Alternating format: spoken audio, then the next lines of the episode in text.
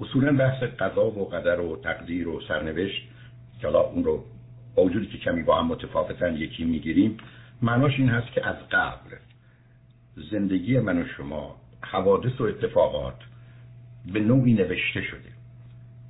افراد در این زمینه اگر چنین باوری داشته باشند معمولا او رو مرتبط یا به خدا یا به طبیعت می‌کنن. ولی شاید بشه گفت اکثریت قریب به اتفاق مردم ببینید آنچه که در دنیای فلسفه و مذهب هست می‌توان گفت که صحبت و سخنشون مربوط به آنچه که به عنوان خدا یا باور و اعتقاد به اوست آن رو مطرح می‌کنه. بنابراین پرسه شاید به این صورت مطرح بشه که آیا خداوند یا آفریدگار یا پروردگار هر چه مایلی اجازه بدید که درباره این واژه ها و مفاهیم با هم فعلا به یه توافقی برسیم. همینقدر که پیام به نوعی گرفته میشه کفایت بکنید که خدا آیا زندگی منو او رقم زده و سرنوشت من رو نوشته یا نه؟ معلومه که این به دو سه مورد می‌تونه توجه و اشاره داشته باشه. اول اینکه همه زندگی من رو نوشته یعنی جز به جز. یک صرفه یک عدسه یک حرف یک لغت یک جمله یک کار یک رفتار. همه چیز من از قبل نوشته شده. دوم اینکه نه یک کلیاتی آمده. مثلا من اگر بدی کردم بالاخره یه جایی بدی می‌بینم. و بنابراین به گونه مقدر داشته که در یک کلیاتی او من رو به نوعی از قبل معین و مشخص کنه که چه خواهم کرد یا چه خواهد شد. ولی بسیاری باورشون بر این هست که این قضا و قدر و سرنوشت و تقدیر درباره موضوعها و موارد مشخصی مثل تولد یا ازدواج و غالب اوقات به طلاق نمیگن. ازدواج و طلاق و یا مرگ. تا اونجایی که صحبت در اینه که خدا این فرزند رو داد اراده او بود تصمیم او بود که این فرد یا من به این دنیا بیان و در این زمان هم بمیرم تا اونجایی که حتی در شعر آمده است که از مرگ حذر کردن دو روز روانی است. روزی که قضا باشد و روزی که قضا نیست. روزی که قضا باشد کوشش نکند سود. روزی که قضا نیست در اون مرگ روانی است یعنی از قبل نوشته شده من در این لحظه در این ساعت مشخص با این ثانیه احتمالا آنچه که اسمش مردن یا مرگ است که خودش از نظر پزشکی جای گفتگو داره من میمیرم. و برای که بسیاری معتقدند مهم نیست که چه اتفاقی بیفته. مهم نیست که من چه کنم. وقتی که عجل من می‌رسه یا عجل محتوم من می‌رسه در اون لحظه من جانم رو از دست میدم. این حرف ممکنه درست باشه ولی دلیلی برای اثباتش نداریم. خاطرم از اون زمانی که حتی کودکی بودم به من گفته بودن که هیچ موجودی نمیمیره مگر اینکه خدا بخواد. خاطرم هست. در همون شهر زیبا و عزیزم شیراز مورچه ها فراغون بودن. مثلا مورچه های درشتی که بهشون مورچه سواری می‌گفتیم. من خاطرم هست که فکر می‌کردم اگر پا روی این مورچه الان بگذارم این میمیره. پس بنابراین من دارم او رو می‌کشم. خب بعد حرف من بود که اگر من اون رو بکشم خدا می‌خواسته او در این لحظه بمیره. بعد برم خب اون قرار است که در این لحظه بمیره. خب من نمیکشمش. بنابراین اون زنده میمونه. خب بعد به این نتیجه می‌رسم که خب خدا خواسته که این زنده بمونه. چون خدا اعلانی نکرده چون مشخص نکرده که این مورچه در این لحظه باید زنده یا مرده باشه من نمی‌تونم با این اراده مخالفت کنم. و باور کنید از همان کودکی متوجه شدم که یه چنین فرضی با توجه به اینکه ما خبر از اون اراده یا قضا و قدر نداریم فقط بعد از اینکه اتفاق افتاد می‌تونیم بگیم این قضا و قدر و اتفاق بود. نه چیز دیگه. در اینجا بخشی از دوستان هستن که استدلالایی می‌کنن. نه من برای شما الان داستانی رو تعریف می‌کنم که نشون میده چگونه همه چیز رو مثلا خداوند چرخونده تا به اینجا برسه. مثال من متوجه شدم که فردا بارانی است و ضمن باید یه راه طولانی برم. با وجودی که بنزین اتومبیل من نصفه بود و من معمولا صبر می‌کنم. تا نزدیک به آخر برسه فکر کردم بهتر برم تو این پمپ بنزین که ضمن قیمتش هم کم بود که در امریکا قیمت ها متفاوته برم و بنزین بزنم. بنابراین فقط یادم افتاد به فردا اگر نمیافتاد این کارو نمی‌کرد یادم افتاد به اینکه شنیده بودم باران میاد و بنابراین نمی‌خواستم اون روز بیام بیرون از اتومبیلم که احتمالاً کمی با توجه به مهمونی که می‌خواستم برم که مهم بود که مثلا خیس بشم پس رفتم بنزین بزنم. در حالی که هنوز بنزین داشت. اما وقتی رفتم بنزین بزنم اتومبیل اون طرف که اتومبیل دیگری بود. رسیدم یکی از دوستان که سالهای سال ندیده بودمش اونجاست. و یه نگاهی کردم دیدم آره اون اونم متوجه من شد و بنابراین آمد سراغ من. و بعد از یه گفتگو که مدتها بودم دیگر ندیده بودیم و خبر از حال هم نداشتیم منو دعوت کرد هفته آینده به یک تولدی که مربوط به برادرش بود و من هم قبول کردم که به این تولد برم. حالا اگر من از خبر از باران نداشتم اگر متوجه نیمه بودن باک بنزینم نبودم اگر بنزین ارزون من خصیص رو که به دنبالش هستم ندیده بودم که فکر کردم بهترین کار بکنم اگر نگران نبودم که فردا می‌خوام لباس بپوشم نمی‌خوام بیام بیرون که کمی شاید رطوبت یا باران من اذیت بکنه خب من اونجا نمی‌رفتم. و اگر اون آدمم اون موقع اونجا پیداش نمی‌شد منو نمی‌دید خب من رفتم به این مهمونی یا این تولدی که برای برادرش بود. در اونجا حالا به عنوان یه مرد عرض می‌کنم دختر خانمی رو دیدم. که از او خوشم اومد. او هم به من توجهی داشت. تازه فهمیدم که او رو هم یکی از دوستانش آورده. علتش هم بودی که ناراحت بود از یک حادثه مربوط به کارش و ضمن با وجود که دعوت نبوده دوستی اصرار کرده اجازه گرفته از خاکوله و آوردتش. ولی اگر او از کار اخراج نشده بود اگر اون دوست اصرار نکرده بود اگر یه جایی بود اونم اینجا نبود. خب پس ببینید همچنان ترتیب داده داده میشه. بنابراین ما شروع کردیم با هم چند ماهی بیرون رفتن. و یه روز صبح شنبه یک شنبه بود خواستیم بریم بیرون. من اصرار کردم که دلم تنگ شده می‌خوام غذای بیرونی بخونم بخورم و او چسبید که من می‌خوام غذای چینی بخورم. به حال گفتگو کردیم و منم با خودخواهی مثل همیشه نظرم رو با او تحمیل کردم که بریم یه غذای ایرانی بخوریم و نه غذای چینی که او کمی ناراحت کرد بریم بالاخره چون دختر خوبی بود پذیرفت و یا شده دختری بود که مایل بود خوب به نمایت آمد. اونجا که رفتیم نشستیم خب دور چند نفر از دوستان رو بعد یک دفعه نظر من به یه دختر خانمی جلب شد که معلوم بود مثل که از سالها قبل میشناختمش. ولی اصلا متوجه این همه زیبایی و جذابیتش نشده بودم.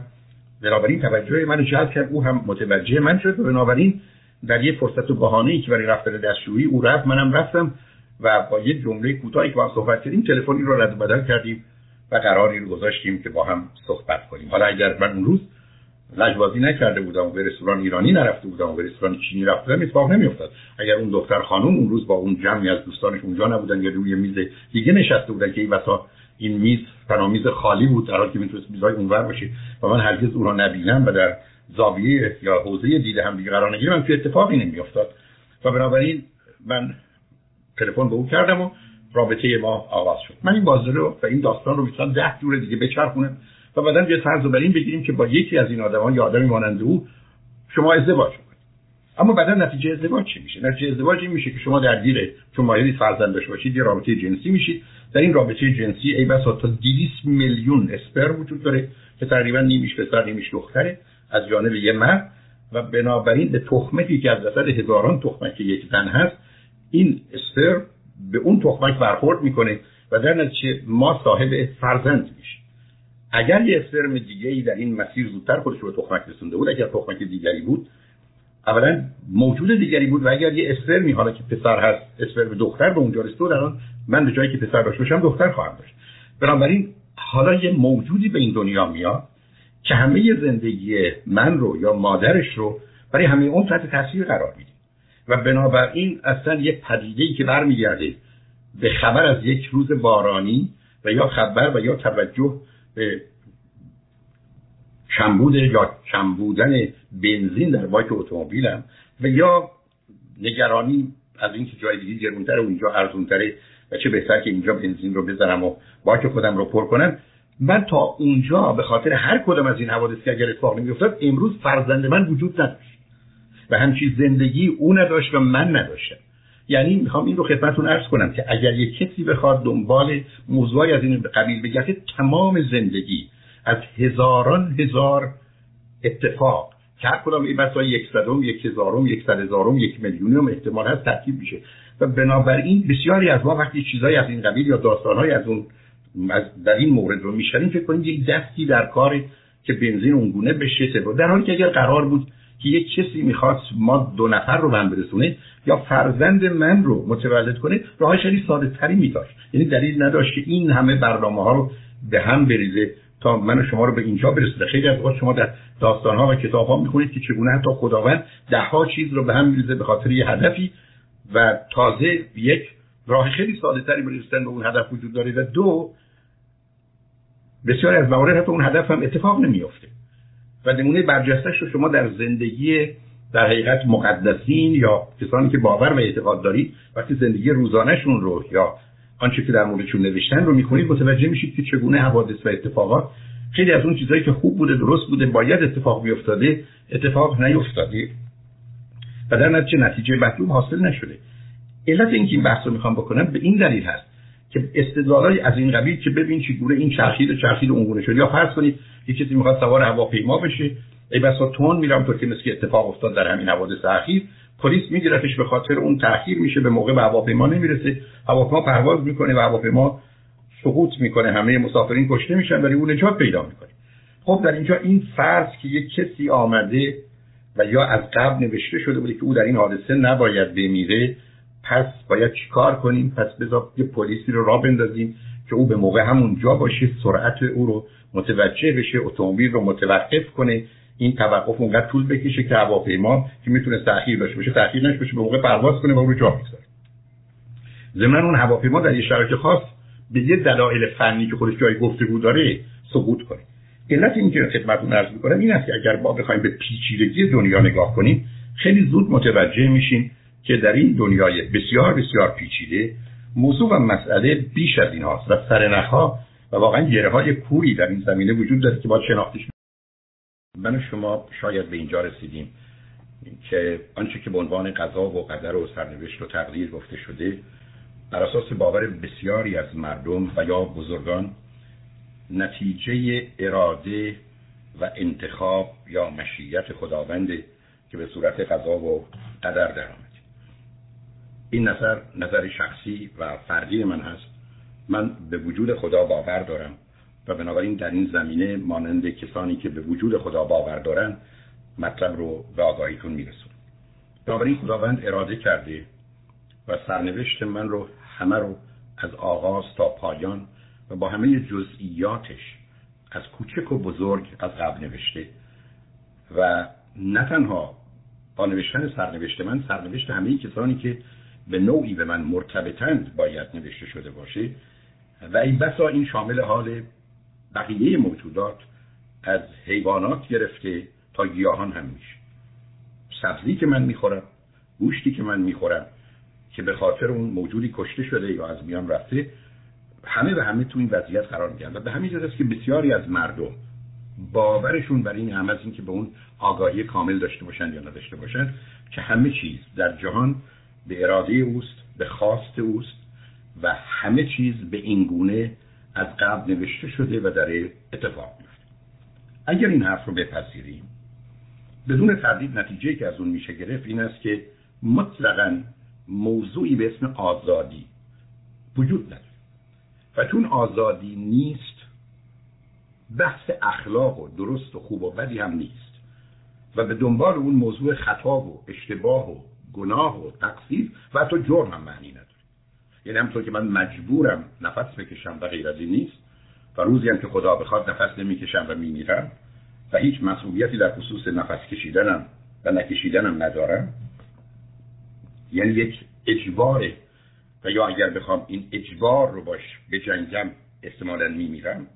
وقتی که به مواردی از این قبیل می‌رسیم متوجه میشیم که چگونه جهانی رو ساختیم که به خاطر اراده خداوند هیچ مسئولیتی هیچ تقصیری هیچ گناهی هیچ عیبی هیچ ایرادی هیچ خوبی هیچ بدی هیچ درستی هیچ غلطی هیچی نیست. و این معمولا با برداشت های مذهبی بسیاری از مردم با آنچه که در مورد باورها و اعتقادات بودن سازگاری نداره و بنابراین این تصویر و تصور که همه چیز که ناچار به همه پدیده و موجودات مرتبط میشه از قبل نوشته شده بیمنی درست مثل که در اتاقی که من هستم ذرات هوا.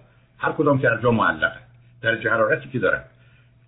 ای بسا ترکیبات شیمیایی که دارن هم از قبل نوشته شده است. شما به یه اقیانوس نگاه کنید. تمام این قطره ها قطره های آب باید بر اساس اون تصمیم و اون نوشتار اولیه گذاشته شده باشه که الان این قطره کنار اون قطره یا روی اون قطره قرار بگیره. با ویژگی های اون قطره که ترکیب شیمیایی او حتی به چه صورتی درجه حرارتش چه هست شوری و یا تلخیش کجاست بر اساس هر ملاکی که هست. علت این رو بحث می‌کنم یعنی چقدر ساده لوحانه است و چقدر بیمعنی است که من و شما این تصویر و تصور رو داشته باشیم که همه چیز به نوعی از قبل نوشته شده و همه چیز به اجبار و محکومیت و بدون هیچ گونه حقی و یا امکانی برای تغییر وجود دارد. بنابراین واقعا بحث درباره این نوع قضا و قدر و سرنوشت مطلق تمامیت گرای کامل به نظر من سخنی سبک و توخالی است. البته افراد همچنان باور و اعتقاد خودشون رو دارن. باورشون از نظر من محترم از خودشون هم عزیزن. ولی من یه همچین فهم و برداشت و درکی رو درست نمی‌دونم. اما ادعی معتقدن که نه موضوع رو گونه دیگه نگاه کنید. کلیات و نه. جزئیات و نه ولی موضوعی مهمی هست مثل تولد مثل مرگ همون گونه که اشاره کردم. اشکال کار اون بحث که تولد این گونه اجباری یا مرگ در اون زمان و لحظه اتفاق میفته این هست که تمام حوادث مربوط به اون یعنی نزدیک اون رو با شما دگرگون کنید یعنی من اگر قراره بمیرم به این دلیل که این دارو به اندازه به من نرسه پزشکی که نسخه رو می نویسه داروخانه یا داروسازی که حتی دارو رو تهیه می‌کنه. مقداری رو که من فرض کنید توی قاشق میریزم و بخورم همه اینا باید از به گونه ای تنظیم بشه که نتونه با توجه به آنچه که قاعده کار هست به اندازه کافی دارو به من برسه و چون به موقع و به اندازه نمی‌رسه من رو بکشه.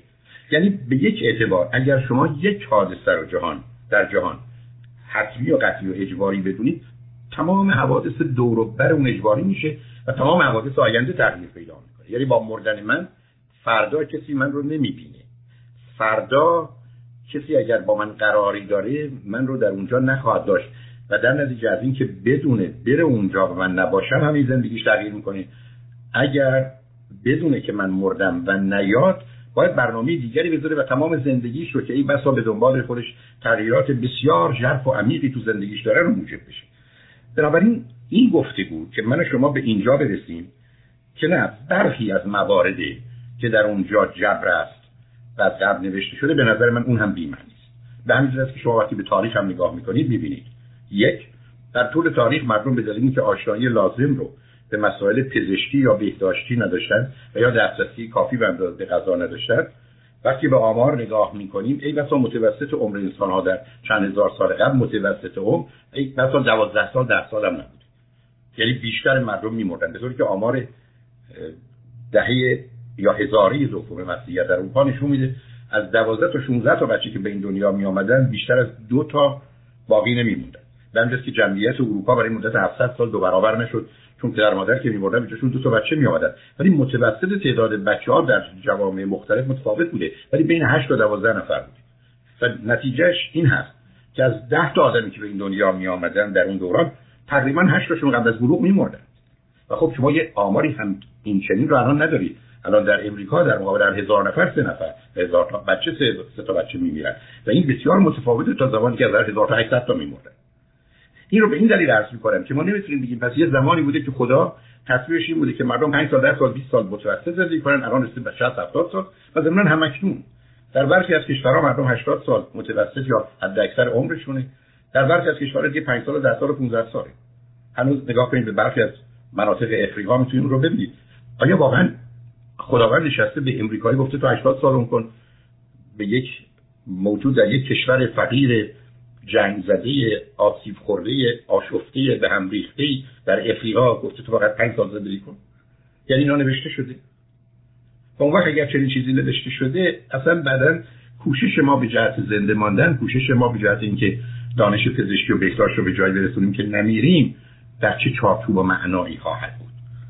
و او صرف نظر از اینکه ما چه می‌کنیم این مرگ رو موجب میشه آمار چنین نشون نمیده. آمار نشون میده که یه رشدی یه تغییری که میشه اون رو توضیح داد در جان وجود داره. شما بیاد اطلاعات مربوط به شرایط زندگی رو تغذیه رو دسترسی به داروها رو آگاهی های عمومی بهداشت رو به من بدید. من شدت هستم این کشور متوسط عمرشون می‌تونه 50 باشه 60 باشه 70 بنابراین شما اگر اون داده ها رو داشته باشید با توجه به شناختی که از سلامت انسان داریم می‌تونیم در این زمینه حتی به راحتی پیش بینی کنیم که متوسط عمر در این منطقه یا این شهر یا این کشور چی می‌تونه باشه. همونطور که این آمارا کاملا توضیح دهنده این است که چرا مردمان در نقاط مختلف دنیا این بیماری رو می‌گیرن یا اون بیماری رو در این سن میمیرن یا اون سن مردان چرا این گونه هستن زنان چرا آن چرا هستن چه از نظر بیماری فیزیکی چه تا روانی. بنابراین وقتی که من و شما می‌بینیم در یه چنین دنیایی این چنین قرار داریم تصور این که یه موضوعی مثل مرد یا تولد از قبل نوشته شده حرف بی‌معنی است. چرا با پیشرفت های علمی اون افریقاییانی که از افریقا آمدن امریکا که بقیه خواهران و برادران و خویشاوندانشون در سی چل سالگی میمیرن اینجا آمدن امریکا 60 70 80 سالگی میمیرن یعنی این اضافه عمر رو اینجا بهشون دادن در حالی که تولدشون این مثلا در افریقا بوده. و اونجا بقیه اعضای خانواده با توجه به شرایط در اون سن و سالها مردن در حالی که در اینجا ای بسا دو برابر اونها عمر کردن.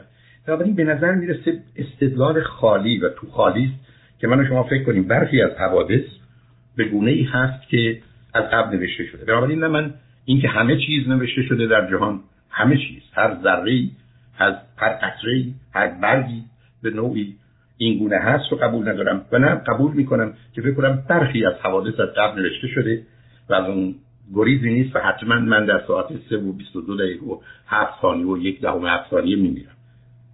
یه همچین چیزی که اولا نشون دهنده اوج خودخواهی منه که فکر کنم بارگاه خلقت رو از حتی این کهکشان هایی رو که می‌شناسیم که فقط وقتی به عظمتش نگاه می‌کنیم حقارت خودمون رو حس و احساس می‌کنیم که چه هیچی. یه دفعه فکر کنم که به یک باره حالا خداوند یا هر کسی آمدن برای من که اینقدر مهمم ساعت مرگ کردن و در نتیجه اون رو ثبت کردن و حالا من هر کاری بکنم گریزی نیست. از مرگ حذر کردن دو روز روا نیست. روزی که غذا باشد و روزی که غذا نیست. روزی که غذا باشد کوشش نکند سود.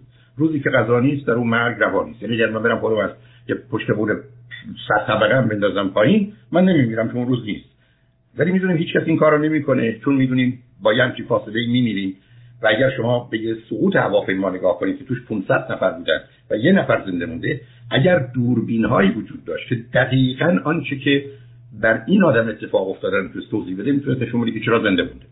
یعنی این گونه نبوده که یه کسی دستی او رو از تو هواپیما بیرون بکشه هواپیما سقوط بکنه همه بمیرن اون یه نفر سالم بیارن بیرون. نه. به راحتی میشه نشون داد. چرا؟ برای که وقتی به دوربر خودمون نگاه می‌کنیم می‌بینیم همه چیز به این قاعده هر کسی تو تخصص و رشته خودش می‌بینه همه چیز داره بر اساس قاعده و قانون اتفاق میفته یه دندان پزشک این رو می‌بینه یه جراح این رو می‌بینه یه مهندس این رو در زندگیش می‌بینه که این کار رو می‌کنه اون جواب به دست میاد.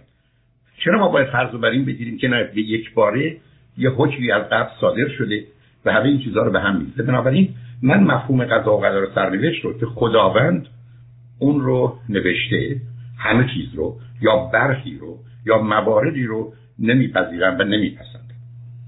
حرف دیگری در این باره زده میشه و اون حرف دیگر این هست که نه خداوند ننوشته ولی خداوند آگاهی که تو فردا ظهر چی می‌خوری؟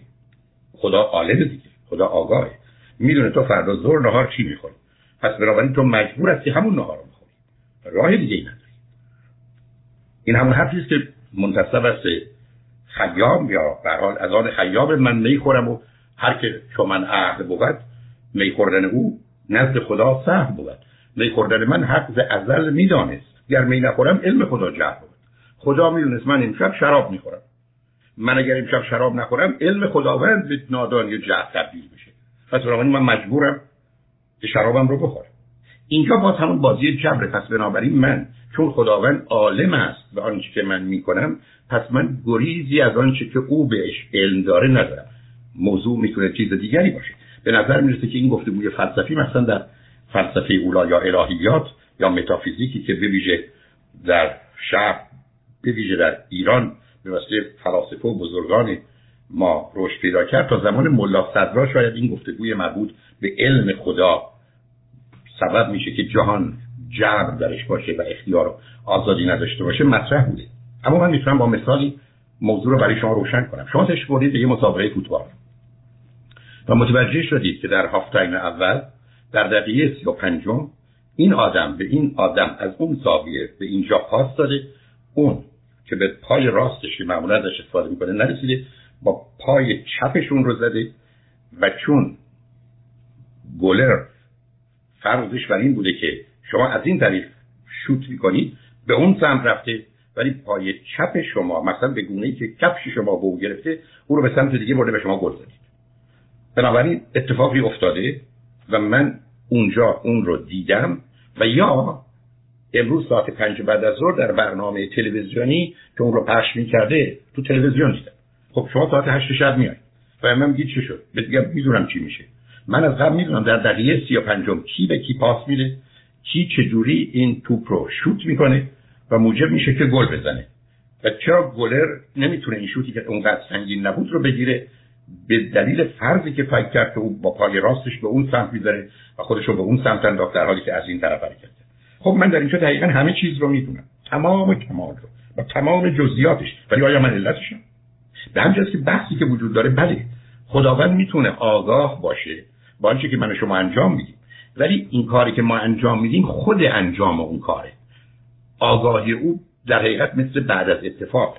یعنی همطور که من می‌دونم شما آمدید یا نیامدید حالا می‌دونم ولی بعد از اینکه اتفاق افتاد. بنابراین گفته شده علم خدا سبب یا علت یا موجب چیزی نیست بلکه خود اون چیزه. و بنابراین روزی که من شراب می‌خورم مسئول این شراب خوردن من. این به اون خاطر نیست که او می‌دونه من امشب شراب می‌خورم. من این حق انتخاب و آزادی رو داشتم که اگر اون رو خوب یا بد یا درست و غلط می‌دونم انجام بدم یا انجام ندم. او به این اتفاق و کاری که من کردم آگاهی و آشنایی داره. ولی معنای این حرفی نیست که او از قبل نوشته یا او موجب شده یا مهمتر از همه مسئول من نیستم. بنابراین ملاحظه می‌کنید که گفتگو درباره اینکه علم خداوند سبب میشه که من و شما به کاری دست بزنیم چون او میدانه پس بنابراین مسئولیت از آن ما نیست کاملا در نظر من منتفی است.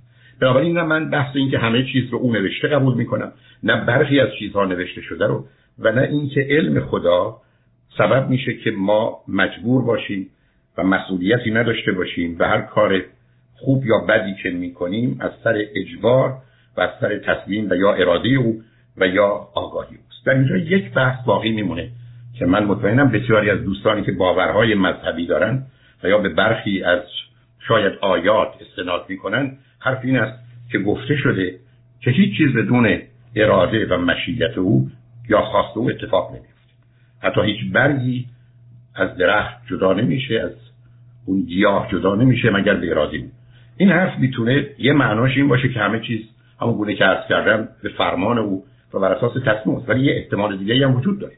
خداوند آمده جهان رو خلق کرد. عناصر رو در اون به وجود آورد. این عناصر رو در روابطی با هم دیگه قرار داده که بعدا من شما اون روابط رو کشف کردیم اسمش رو گذاشتیم علم و باش آگاه شدیم. بنابراین خداوند اشیاء رو به وجود آورده و اشخاص رو و قوانین رو نوشته.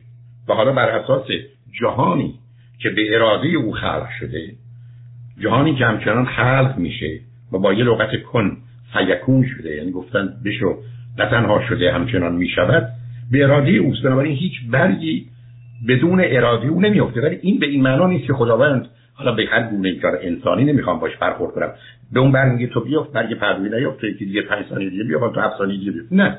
قانونی در این جهان گذاشته این برگ وزنی داره. یه قانون جاذبه ای هست. ای بسا بادی هست.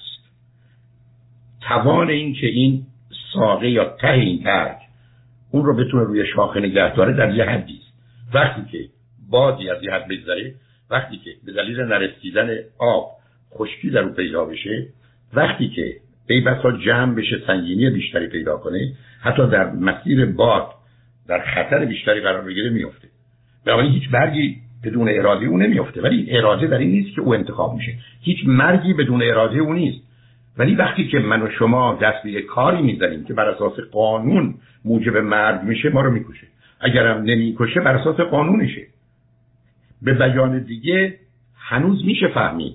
که بر اساس باور باورمندان به خدا همه چیز به اراده اوست. اما اراده او در قانونی که حاکم کرده بر جهان و اشیایی که در جهان هستن حاکمه. و به این دلیل هست که میشه مدعی شد هرگز هیچ برگی بدون اراده من به روی زمین نمیافته.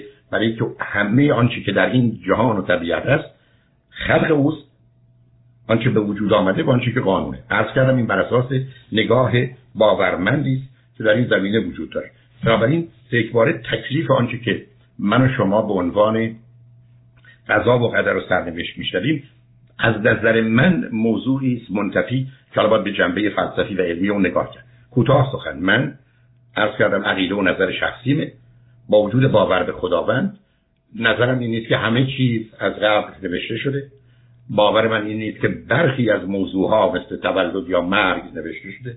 باور من این نیست که علم خدا به این که ما چه می‌کنیم سبب میشه که ما مجبور و محکوم باشیم بلکه آگاهی او فقط به صرف کاری که ما می‌کنیم و اگر ما حق انتخاب و آزادی داریم این ما این که اون رو برمیگزینیم که در گفتگوهای بعدی به اون اشاره می‌کنم و در نتیجه موضوع قضا و قدر و سرنوشت به گونه ای که برخی در ارتباط با اون موضوع رو مطرح می‌کنن رو من درست نمی‌بینم. یعنی آنگونه که بعدا اشاره خواهم کرد متوجه جنبه جبر و اختیار یا آزادی و انتخاب در انسان در زمین های مختلف یا موجودات دیگه هستن ولی اون رو در چارچوب و قالب دیگه می‌بینم. و بنابراین گفتگو درباره اینکه این قضا و قدر و سرنوشت و تقدیر این گونه نوشته شده و به درآمده رو باش راحت نیستم. مایل هستم الان به یک نگاه دیگری که به هر حال برداشتی روانی اجتماعی هست. و امروز در جهان علم پذیرفته شده و با اون آشنا هستیم و دلایل فراوانی در این نظریه و تئوری وجود داره رو تا آگاهیتون برسون و اون مقصد این هست که به نظر می‌رسه کودک انسانی که در یک سال اول با حسش زندگی می‌کنه و بین یک تا هفت سالگی با هوش و تخیلش یعنی این ترکیبه در این مدت برای خودش دو چیز رو می‌سازه. یکی زمینه های احساسات و عواطف و هیجانات یعنی feeling and emotion و یکی نظام باورها و اعتقادات و جهانبینی و فلسفه فلسفی and belief system. یعنی موضوع کودک انسانی با توجه به آنچه که امروز از نظر روانی اجتماعی می‌شناسیم این است که حدود 6 سالگی مخصوصا وقتی که مشکلات مربوط به عقده ادیپ و الکترا رو که از نظر جنسی در ارتباط با پدر و مادر هست پشت سر می‌گذاره وارد یه مرحله میشه که با دو چیز روبرو میشه. یکی موضوع احتیاج و نیاز یکی پیدا شدن آنچه که به عنوان عقل rational mind thinking و reasoning می‌شناسیم. در این زمانی که به نظر می‌رسه کودک انسانی دست به کاری حیرت انگیز می‌زنه. یعنی با اون حسش هوشش تخیلش و مخصوصا امروز با احساسات و عواطف و هیجاناتش خوب یا بد. افسردگی استراب یا آرامش و احساس شادی مثبت و منفی احساسات عواطف و نظام باورها و اعتقاداتش که فرض کنید در یک کشوری در یک خانواده هزاران بار نام پیامبری یا کتاب آسمانی اومده باور او در جهت اون اعتقاد تثبیت و قطعی میشه و در درون او می نشینه و جا میفته و کاشته میشه. یعنی در حقیقت این نوع حس و احساس و باور و اعتقاد اون العلم فسقر کل نقش و الحجر هست. یعنی علمی که در کودکی است و مانند نقشی است که به روی سنگ کنده شده همیشگی است. در اینجا که تعجب نداره. چرا؟ بیش از 90 درصد مردم دنیا هرگز این فکر رو نمی کنند که نظری واقع بینانه راجع به پدر و مادر یا به ویژه درباره باورها و اعتقادات مذهبی و یا احساسات و عواطف کودکانه داشته باشند. به طوری که در سن سی چل پنجاه سالگی ممکن از یک صدا از یک سوسک از یک سگ حتی بترسند و احساس بدی پیدا کنند. که نشون دهنده این است که اون 7 سال اول چگونه در ساختن وجود اونها نقشی داشته و امروز حتی می‌دونیم بیش از 80 درصد شخصیتشون رو در بر می‌گیره. بنابراین کودک انسانی حدود 6 سالگی ناگاه کاملا ناگاه دست به یک کاری می‌زنه و اون این است که پیشنویس یا نمایشنامه زندگیش رو می نویسه پیشنویس و نمایشنامه زندگی یا اون script رو می نویسه که من از حالا که هفت سالمه تا 97 سالگی 107 سالگی چگونه می‌خوام زندگی کنم؟ حتی در این زمینه دو سه تا نقش رو انتخاب می‌کنه. من یه نقش بیش از حد مسئول رو انتخاب می‌کنم. یه نقش نجات دهنده رو انتخاب می‌کنم. یه نقش قربانی رو انتخاب می‌کنه و در تمام عمرش اون رو ابتدا در تئاترهای دیگران و کم کم در تئاتر و نمایشنامه که خودش می نویسه و اداره می‌کنه انجام میده. یعنی من یه دفعه نگاه می‌کنم تمام عمرم مانند یه نوکر مانند یه کلفت زندگی کردم. تمام عمرم به عنوان یک کسی که خواستم ثابت کنم به همه خوبم و لطفا منو دوست داشته باشید زندگی کردم. تمام عمرم خشمگین و طلبکار و ناراضی از خودم از دیگران از طبیعت حتی اگر باور دارم از خدای خودم بودم من همیشه این بودم. یعنی مطالعات نشون میده که ما در حالت عادی و معمولی پیشنویس زندگی رو می‌نویسیم. در حقیقت به ما در هفت سالگی شش هفت سالگی میگن این کامپیوتر در اختیار شماست. برنامه زندگیتون رو بنویسید پروگرام رو بنویسید.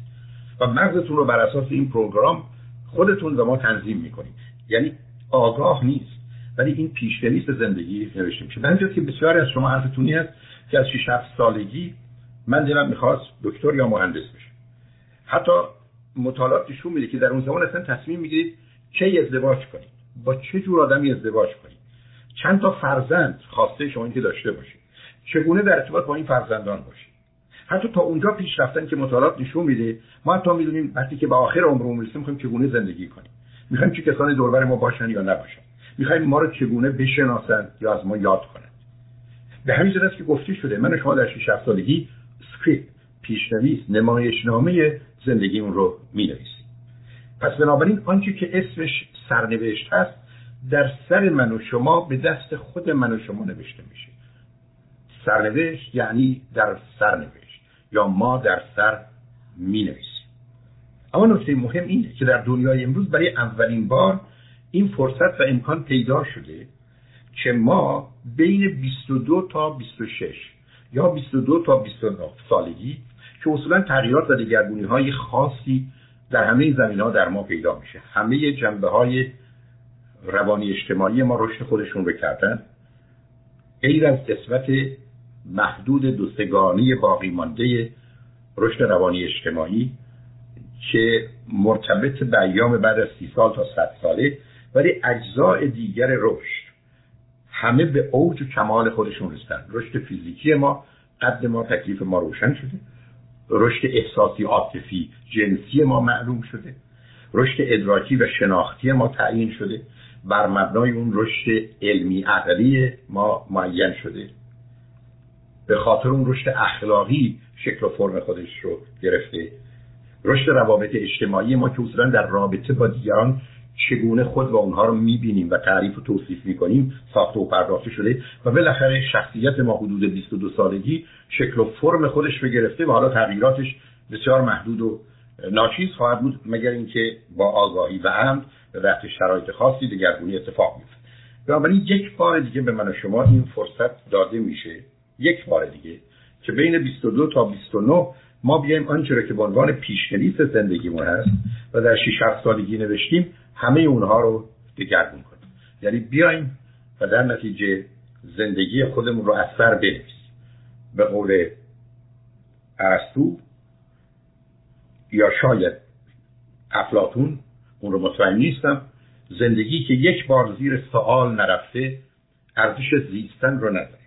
یعنی من باید بین 22 تا 29 سالگی به این پرسش پاسخ بدم که باور من به اینکه خدا هست یا نیست از کجا آمده. من چه دلیلی برای بود و نبودش دارم؟ چگونه به این موضوع نگاه می‌کنم؟ نظر من درباره یک باور کلی فلسفی و جهانبینی من که انسان چنین یا چنانه زن چنین یا چنانه مرد چنین یا چنانه ازدواج چگونه است بچه کجاست روابط اجتماعی کجاست روابط اقتصادی و سیاسی کجاست. همه و همه باید یک بار زیر سوال بریم.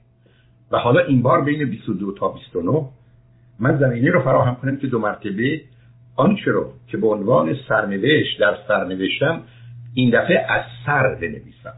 بنابراین سرنوشت آن رو باید در سرنوشت و از سر نوشت اگر چنین نکنم که به نظر می‌رسه ای بسا تا 200 سال قبل حتی 99 درصد مردم هرگز چنین فرصت امکانی رو پیدا نمی کردن به دلیل آنچه که می‌دانیم از نظر محیط اجتماعی و توانایی های علمی و عقلی شرایطی بوده که اکثریت قریب به اتفاق مردم زندگی 6 سالگی رو تا آخر عمر ادامه می‌داد. با همون باورها با همون اعتقادات با همون عادات با همون جدول ترجیحات زندگی می‌کردن و تفاوتی آنچنان بین هفت سالگی و هفتاد سالگیشون نبوده. مگر آنچه که طبیعت اون رو بهشون تحمیل کرده. درست مثل عزیزی که شما او رو در سی سالگی می‌بینید 20 سال نمی‌بینید در 50 سالگی می‌بینید. به تشخیص می‌دید.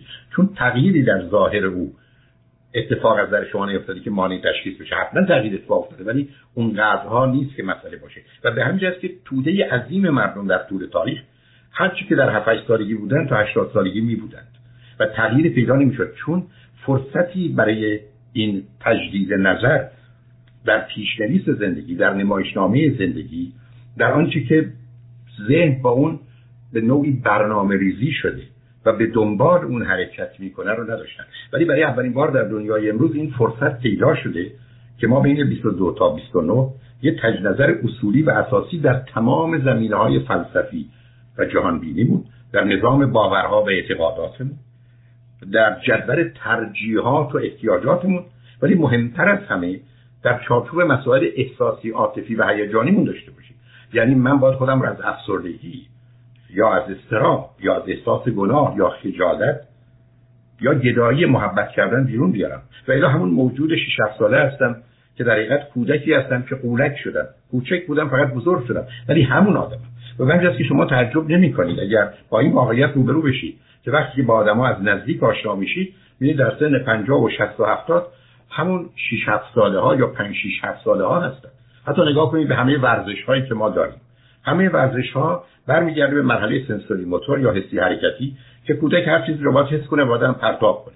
برای امروز شما می‌بینید آنچه که اسمش ورزش هست از فوتبال گرفته بسکتبال گرفته تنیس گرفته بیسبال گرفته همه و همه به نوعی یک توپ برش درگیره یا به صورتی و پرتاب در اون و زدن ضربه به اون یا استفاده از حسمون برای تغییر در و اینا نشون دهنده این است که ما adult children هستیم یعنی کودکان ریشداری. ما فقط از اینجا به اونجا رسیم حتی شما نگاه کنید به پرسش هایی که بچه های سه چهار ساله می‌کنن اگر اونها رو بنویسید و بعد یک کتاب فلسفی معتبر رو یا تاریخ فلسفه رو نگاه کنید پرسش هایی که فلاسفه کردن همون پرسش هایی است که کودکان در سه چهار پنج سالگی می‌کنن. یعنی چرایی که برای اونها مطرح است موضوع اصلی حتی فلسفه در بزرگسالی من شما و این نشون دهنده این نیست که ما در حقیقت احساس بدی بکنیم. نشون دهنده این است که همطور که بدن من با من میمونه قلب من با من میمونه مغز من با من میمونه زمیر و ذهن من با من میمونه آنچه که من در هفت سالگی یا هفتاد سالگی هستم همچنان با منه. و بند که به راحتی میشه آدما رو در چارچوب رفتارشون گفتارشون باورشون و اعتقادشون دید. در ترانه‌ای که بعدا خواهید شنید ما بر اساس باورها و اعتقاداتمون حاضریم سرمون رو بدیم ولی سرنوشت اون رو عوض نکنیم. یعنی هرگز از سرنوشت اون سر بر نمیگردانیم. چرا؟ برای که در وجود ما نوشته شده. اما ما یه وجودی هستیم که توان اینو داریم با تجدید نظر بین 22 تا 29 به آنچه که خوب و درسته برسیم. چرا؟ برای که آنچه که تا هفت سالگی ما اتفاق افتاده با هوش و حس و تخیل ما بوده که هیچ محتوای اخلاقی انسانی واقعی علمی عقلی منطقی نداره. یعنی یک کودک هفت ساله به هیچ وجه توانی که نامش رو انسان و اخلاق بشه گذاشت. واقعیت و علم و عقل و منطق گذاشت. اصلا درش وجود خارج نداره. حتی عقل در او ظاهر نمیشه. منطق که راه و روش درست به کار بردن عقله اصلا معنای اونجا نداره. او با حس و اوش و تخیلش زندگی می‌کنه. و در اونجاست که تمام زندگی خودش رو نوشته و این نه تنها سرنوشت خودش رو نوشته در صورت که جایگاه و پایگاه پیدا کنه سرنوشت دیگران رو نوشته. یعنی به عنوان پدر با این سرنوشتی که خودش نوشته فرزندش رو تربیت می‌کنه. به عنوان مادر چنین می‌کنه. به عنوان یک کارمند یا به عنوان یک رئیس چنین عمل می‌کنه. به عنوان یک فرد عادی و معمولی یا به عنوان یک مدیر و رهبر چنین می‌کنه به که شما کاملا وقتی گفتگوها رو میشنوید همه جا بوی انسان رو در سنین مختلف میشنوید. هزاران بار بر روی خط رادیو تلویزیون. هزاران بار. به دوستانی که بالاترین مدارک علمی و دانشگاهی رو داشتن. حتی استادان برجسته دانشگاهی معتبر بودن. بر اساس گفتگویی که خودشون رو پذیرفتن به این نتیجه رسیدیم که واقعا اون آگاهی و دانش در اونها چیزی رو که مربوط به کودکیشونه دگرگون نکرده. هنوز مضطربن هنوز دگرانن هنوز احساس گناه می‌کنن هنوز خشمگینن هنوز بهطلبن هنوز خجالت می‌کشن هنوز احساس حقارت دارند هنوز گیر و گرفتار آنچه هستن که در کودکیشون اتفاق افتاده. چرا؟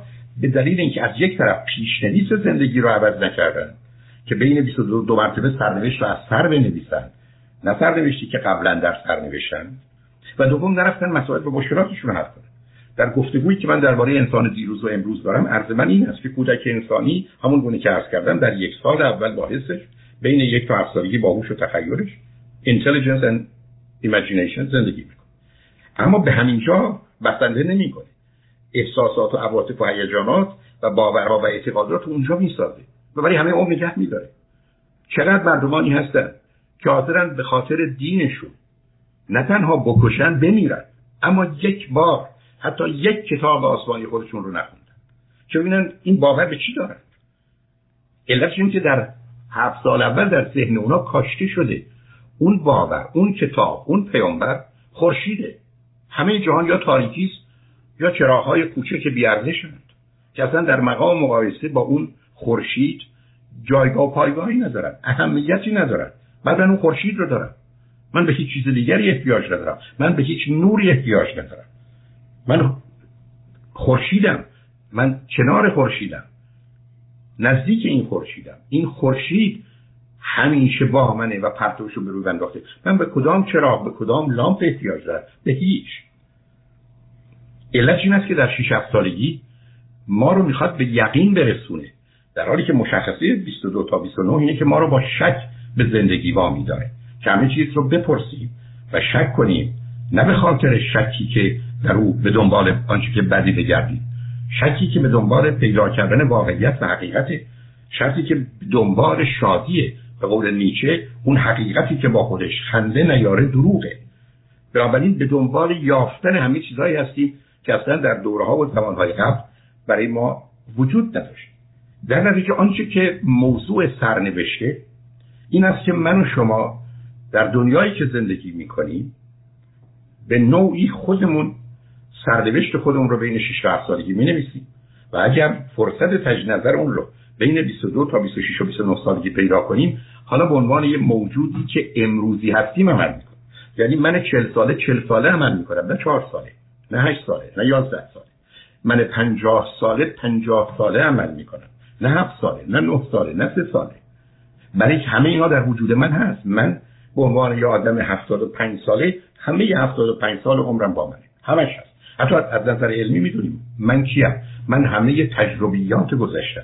من کیم؟ من همه تجربیات که به صورت آنچه که حافظه و یادگیری من در وجود منه. من که فارسی بلدم اما ژاپنی و چینی بلد نیستم. من کیم؟ یک خبرم در خداگاه که بیش از هر خبر دیگری انرژی روانی متوجه است. بنابراین من هم مانند دیگرانم. بر مبنای چنین نظری است که میشه فهمید جمله عمیق و سنگین و دقیق و درست اینه که آنچه که اسمش سرنوشته باید در سر نوشت و از سر در سر می نویسیم به خاطر آنچه که فرمان رشد و وجود و طبیعت انسانی است. اما قرار هست که دوباره اون رو از سر بنویسیم تا بتونیم با آنچه که هست برسیم. در اینجا چه اتفاقی میفته؟ معلومه چه میشه. در یه چنین حالتی جلها به گل تبدیل میشن. جل گل میشه. قصه قصه میشه. دیگر شکایتی نیست حکایته. و در نتیجه در یه چنین شرایطی آنچه که اتفاق میفته این است که در زمینه احساس و عاطفه و هیجان من و شما به محبت و عشق می‌رسیم و در جهت باور به آنچه که آرمانه و اخلاق و انسانیت می‌رسیم و در نتیجه سبب میشه که ما عشق رو باور کنیم و نه به قدرت عشق برسیم تا عشق به قدرت داشته باشیم. اینجاست که اون تفاوت اصلی و اساسی پیدا میشه. به اینو که اشاره کردم که مطالعات علمی به من شما نشون میده که پرسش به این که کیستم من رو امروز می‌دانیم چه هست. کیستم من؟ هو پاسخ این است که من یک خبرم در خداگاه که بیش از هر خبر دیگری انرژی روانی متوجه اوست. معنای این حرف این است که همه چیز برای من خبره. همه چیز برای من اطلاعاته. یعنی من به عنوان انسان به کتاب نگاه می‌کنم. به مادرم فکر می‌کنم. به اتومبیلم توجه می‌کنم. به غذایی که خوردم. یعنی همه چیز برای من یه خبره. و من درباره این خبرها نظر و عقیده باور و اعتقادی حس و احساسی داره. به همجاست که شما وقتی درباره مادر عزیزتون فکر می‌کنید حسی احساسی باوری عقیده همه وجود شما رو می‌گیره و می‌تونید ساعتها درباره او صحبت کنید چون یک خبره که در خداگاه شما البته در خود ناگاه شما هم هست یا زمیر ناگاه شما هم هست ولی در آگاه مشخصه و می‌تونید کاملا توصیح بدید از نظر علمی امروز می‌دونیم که من و شما هم برای خودمون یک خبریم. یعنی همونطور که مادر من برای خب... من خبر برادرم یا فرزندم منم برای خودم خبرم. اگر من درباره مادرم درباره اخلاقش رفتارش حالاتش علاقه هاش احتیاجاتش نگرانی هاش می‌دونم. من این موضوع رو درباره خودم هم می‌تونم بدونم. اینکه درست و دقیق می‌دونم بحث من نیست. یعنی من خودم برای خودم یه خبرم. بنابراین بسیاری از ما فکر می‌کنیم مهربونیم یا نامهربونیم. باهوشیم یا بیهوشیم. تنبلیم. اهل خجالتی هستیم نگرانیم. خوشبینیم مثبتیم امیدواریم. یا به هر حال روی خودمون مانند بقیه برچسبهایی می‌زنیم. و بنابراین من یک خبرم در خداگاه مانند همه خبرهایی دیگه. مادر من پدر من فرزندان من برادران من کنار من نشستن. ولی من هم هستم. اما یک تفاوت داره من از امروز صبح تا به الان یعنی از وقتی که بیدار شدم تا الان ای بسا پنج یا هفت هزار بار در مورد خودم حس احساس یا فکر کردم. خیال کردم. هفت هزار بار. اما الان که گفتگو درباره مادرم کردم شاید به فکر افتادم. و یا تا یه روز ای بسا به فرزندانم که باشون صحبت داشتم یا فرید که اینجا برنامهش از خانه من اجرا کرد ساعت دوازده تا دو صدها بار به ذهن من اومد و صدها بار ارتباطاتی با هم داشتیم. ولی وقتی که نگاه می‌کنم با آنچه که امروز گذشته مثل بیشتر روزا من در اونجا خودم ده هزار بار به ذهنم آمدم و رفتم. در حالی که فرزند من که اینجا آمده بود صد بار رو داشت. و شاید فرزند دیگرم که با چند بار صحبت کردم پنجاه بار رو. و اتفاقا با هر دو برادر عزیز من که صحبت کردم اونها هم آمدن و همسر عزیز برادر کوچکترم. یعنی اینها هم به نوعی به ذهن من آمدن و مقداری از ذهن و زندگی من رو اشغال کردن. اما در مقام مقایسه من مثل همه دیگران جز در شرایط استثنایی خبری هستیم که بیش از هر خبر دیگری سایکیک انرژی یا انرژی روانی که توجه هست متوجه اوست. خب این چگونه پیدا میشه؟ این رو به گونه ای میشه توصیف کرد که از دو قسمت آگاه و ناآگاه منی که وارد بحثش نمی‌خوام بشه از زمیر آگاه و ناآگاه. ولی می‌تونم بگم در تعریف ساده تر و راحت ترش برمیگرده به این که من حالا که دونستم یه خبرم در خداگاه که بیش از هر خبر دیگری انرژی روانی متوجه اوست به اینجا می‌رسم که این وجود چگونه شکل و فرم پیدا کرده و در اینجا بحث شخصیت مطرح میشه. بخش شخصیتی که به من میگه تو مجموعه صفات و ویژگی هایی داری که این مجموعه زمینه های فلسفی تو اعتقادی تو جهان ارزشی تو جهان احساسی عاطفی و هیجانی تو جدول ترجیحات تو نیازهای تو و حالات دیگر تو و بالاخره رفتار تو. این مجموعه میشه بدن روانی تو یا شخصیت تو.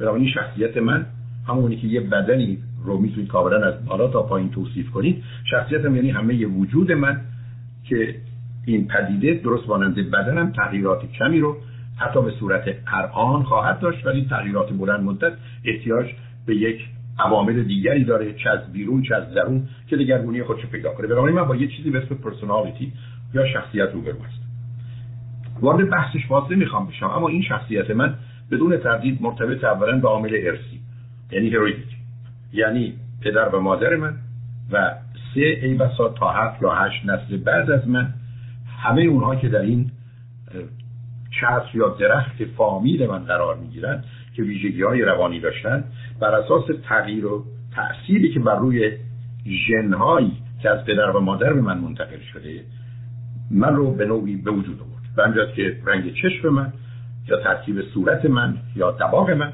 همه و همه نتیجه یه ترکیب و مخلوطی که امروز از در علمی می‌دونیم چگونه برداشته شده و آمده. درست مانند این مقدار لغات و واژه که من شما ازش یک مقاله نوشتیم و در آوردیم یا یا احتمالا از حروفی که با اون کلمات رو ساختیم. پس بنابراین وجود من یه زمینه هریدیتی و ارسی داره و اینجاست که زمینه رو فراهم می‌کنه به جهت دو چیز. یکی آنچه که صفات و ویژگی های خوب مناسبه که از پدر و مادر و نسل های قبل من رسیده. یکی صفات و ویژگی های بد و منفی و بنابراین من شما می‌تونیم به این دنیا بیایم. نه تنها از نظر فیزیکی چشم بینایی داشته باشیم یا نابینا بدن توانایی داشته باشیم یا ناتوان از نظر روانی هم چنین. ما می‌تونیم با افسردگی با خش با وسواس به این دنیا بیایم. یا می‌تونیم ما این مشکلات و مسائل رو یا این بیماری ها رو نداشته باشیم. این اولین چیزی که در ساخت وجودی من شما نقش اصلی و اساسی رو داره زمینه های ارسی و ژنتیک که بدون انتخاب و تصمیم و نظر من شما ساخته میشه و در یک بدنی که یک بدن فیزیکی هست قرار می‌گیره. معلومه که به مجردی که این تخمک در شکم مادر یا مادر من تولید شد از این به بعد اون عامل ژنتیک کار خودش رو می‌کنه. ولی وارد یه محیط تازه میشه. و بنابراین محیط قصد حتی نه ماه قبل از تولد در شکم مادر. بنابراین اگر مادر من در دوران بارداری با غم و اندوه و افسردگی به خاطر مرگ عزیزش روبرو باشه به بدن من با توجه اینکه کدام قسمت در حال تشکیل آسیب می‌زنه و چون مغز من تقریبا همیشه در حال رشد خودشه حتما به اونجا که بعدا زمین و ذهن و مغز من می‌سازه آسیب می‌زنه. بنابراین من حالا در شکم مادرم هم علاوه بر زمینه های عادی رشد ارسی زمین های رشد محیطی دارم. ولی وقتی به این دنیا قدم می‌گذارم حالا دیگه محیط اطراف من ترکیبی میشه از همه کسانی که دوربر من هستند و به طریقی در آغاز حسی روی من اثر می‌کنن اینکه فرزند اولم یا چهارمم اینکه پدر و مادر من چند دازه هستند یا نیستند اینکه پدر و مادر من چقدر آگاهند و مهربانند یا ناآگاه و نامهربان. همه اینا زمینهایی رو فراهم می‌کنه که در من همه نوع سلامت رو و یا بیماری رو موجب بشه. و بنابراین من تحت تاثیر آنچه که به عنوان محیط و یا تربیت قرار می‌گیرم ساخته و پرداخته میشه. بنابراین علاوه بر اون عامل ارث الان اینجا من با یه عامل دیگری روبرو هستم که موضوع در حقیقت محیط آموزش و پرورش تعلیم و تربیت یا هر کی بخواید نامش رو بگذارید. و تاثیراتی که دیگران روی ما دارن. حتی امروز می‌دونیم که تاثیراتی که پدر و مادر تو زندگی بچه ها دارن امروز در حد 11 درصد در حالی که خواهران و برادران در حد 33 درصد یعنی نقش خواهر و برادر در ساختن و پرداختن یا به هم ریختن یا خوب و بد من که به من به نوعی تحمیل میشه بیش از تا پدر و مادرمه. و این رو می‌دونیم. بنابراین اون چیزی که مایل هستم خدمتتون عرض کنم این است که من بعد از زمینه های ارسی با زمینه های محیط و شرایطی که روبرو هستم. معلومه که در اینجا شرایط اجتماعی مسئله. وضعیت اقتصادی ما چگونه است؟ ما در چه جامعه ای هستیم؟ آیا خانواده ما محترم و پذیرفته شده؟ یا خانواده ما پذیرفته شده نیستن. آیا ما به یک اکثریتی تعلق داریم که با باورها و اعتقاداتون راحتیم به یک اقلیت تعلق داریم که زیر فشار اکثریتیم اگر اون اکثریت نسبت به ما نامهربان و غیر منصفانه عمل بکنه. همه اینا سبب میشه که من به نوعی در این دوران ساخته و پرداخته بشم و یه چیزی تا 18 تا 22 سالگی من این وضعیت ادامه پیدا اما خوشبختانه همونطور که اشاره کردم از حدود 7 سالگی من چیزی به اسم عقل rational mind thinking و reasoning در من می‌تونه برانگیخته بشه. معناش نیست که ما همطور که با هوش به این دنیا میاییم و هوشمون رو همیشه داریم با عقل هم به این دنیا میام نه ما یه زمینه هایی داریم. درست مثل استعدادی که من برای نواختن پیانو مانند استاد بزرگ می‌تونستم داشته باشم و چون از این استعداد استفاده نکردم هیچ نمی‌دونم ولی استعداد و قابلیت اصلا نه در یک صدم و هزارم ایشون ولی این استعداد و قابلیت در من بوده که من بتونم یک آلت موسیقی رو بنوازم ولی چون به دنبالش رفتم اون رو بلد نیستم. نتیجه که سبب میشه که من خودم هم در این ساختن خودم نقشی و تأثیری داشته باشم و بنابراین جنبه ها و جلوه های مختلف و متفاوتی رو پیدا کنم. اما آنچه که مهم هست این است که آیا پدر و مادر و محیط و شرایط آموزشی به من اجازه به وجود آمدن عقل rational mind thinking و reasoning رو داده یا نداده چون این چیزی که نه در حیوانه. وارد این بحث شاید بعدا بشم. مختص انسانه و تازه ممکنه. همونطور که من از این به این دنیا آمدم و بدونی که بتونم پیانو بزنم از این دنیا میرم. در حالی که استعدادش رو داشتم آمادگیش رو داشتم می‌تونستم. ولی نکردم و بنابراین نمی‌تونم. آدما به این دنیا میان و بدون عقل از این دنیا میرن. از نظر من 99 درصد مردم در طول تاریخ عقل نداشتن. آنچه که به عنوان rational mind thinking و reasoning می‌شناسیم. که در هفته آینده راجبش گفتگو می‌کنم. اما مشخصه اصلی که مورد نظر من هست این است که مشخصه اصلی عقل در مفهوم آزادی یعنی همه قسمت های وجود من تحت تاثیر قوانین طبیعت و علیت. اما وقتی به rational mind thinking و reasoning می‌رسیم به دلایلی که خواهم گفت قسمت آزاد وجود منه و این آزادی است که به من حق انتخاب رو میده و مسئله اخلاق رو مطرح می‌کنه و به دنبال اون مسئولیت رو. یعنی حالا من با یه عقلی که به من آزادی میده و حق انتخاب میده زمینه رو فراهم می‌کنن که به اصول اخلاقی و مسئولیت برسم. می‌تونم عقل رو نداشته باشم یا می‌تونم عقل رو با وجودی که دارم به کار نگیرم. اون گفتگویی است که با هم خواهیم داشت. اما نکته مهم اینه که در حالت عادی آنچه که من رو از 7 سالگی یا 18 سالگی تا آخر عمر می‌بره ارث است و محیط و ترکیباتی که در اینجا پیدا میشه. اگر من عقل رو داشته باشم به من به دلیل آزادی که میده اجازه میده که من خودم رو از زندان فرهنگ جامعه خانواده کودکی حتی برخی از زندانهای طبیعت آزاد کنم. و اگر این عقل در من نباشه من همچنان در زندان فرهنگ و تاریخ و جامعه و گذشته و خانواده و کودکی میمانم. به همین جد است که مسئله عقل من رو به موضوع مهم می‌بره آزادی که بر اساس اون مسئله سرنوشت رو مشخص و معین می‌کنه و به همین جهت است که تون من و شما در 22 سالگی می‌تونیم با آنچه که مرحله پست فورمال اپریشنال استیج مرحله ای که بالاترین مرحله عملیات سوری و ذهنی هست برسیم و آزادی و آگاهی رو بتونیم در زمین های عادی زندگی داشته باشیم امکان اینو میده که اون نوشتن سرنوشتی که باید از سرنوشت و در سرنوشت رو بین 22 تا 29 سالگی به درستی انجام بدیم. بنابراین موضوع اصلی و اساسی من و شما رسیدن به این توان هست که بتونیم با داشتن عقل و استفاده درست از اون این آزادی و اخلاق و انسانیت و در نتیجه تغییر رو در احساسات و عواطف و هیجانات تا بردن اون به سمت عشق و از گل گل درست کردن و از قصه قصه ساختن و به جای شکایت از جهان حکایت کردن و در چارچوب باورها خود رو به محبت و عشق رسوندن قرار بگیریم در غیر این صورت گرفتار.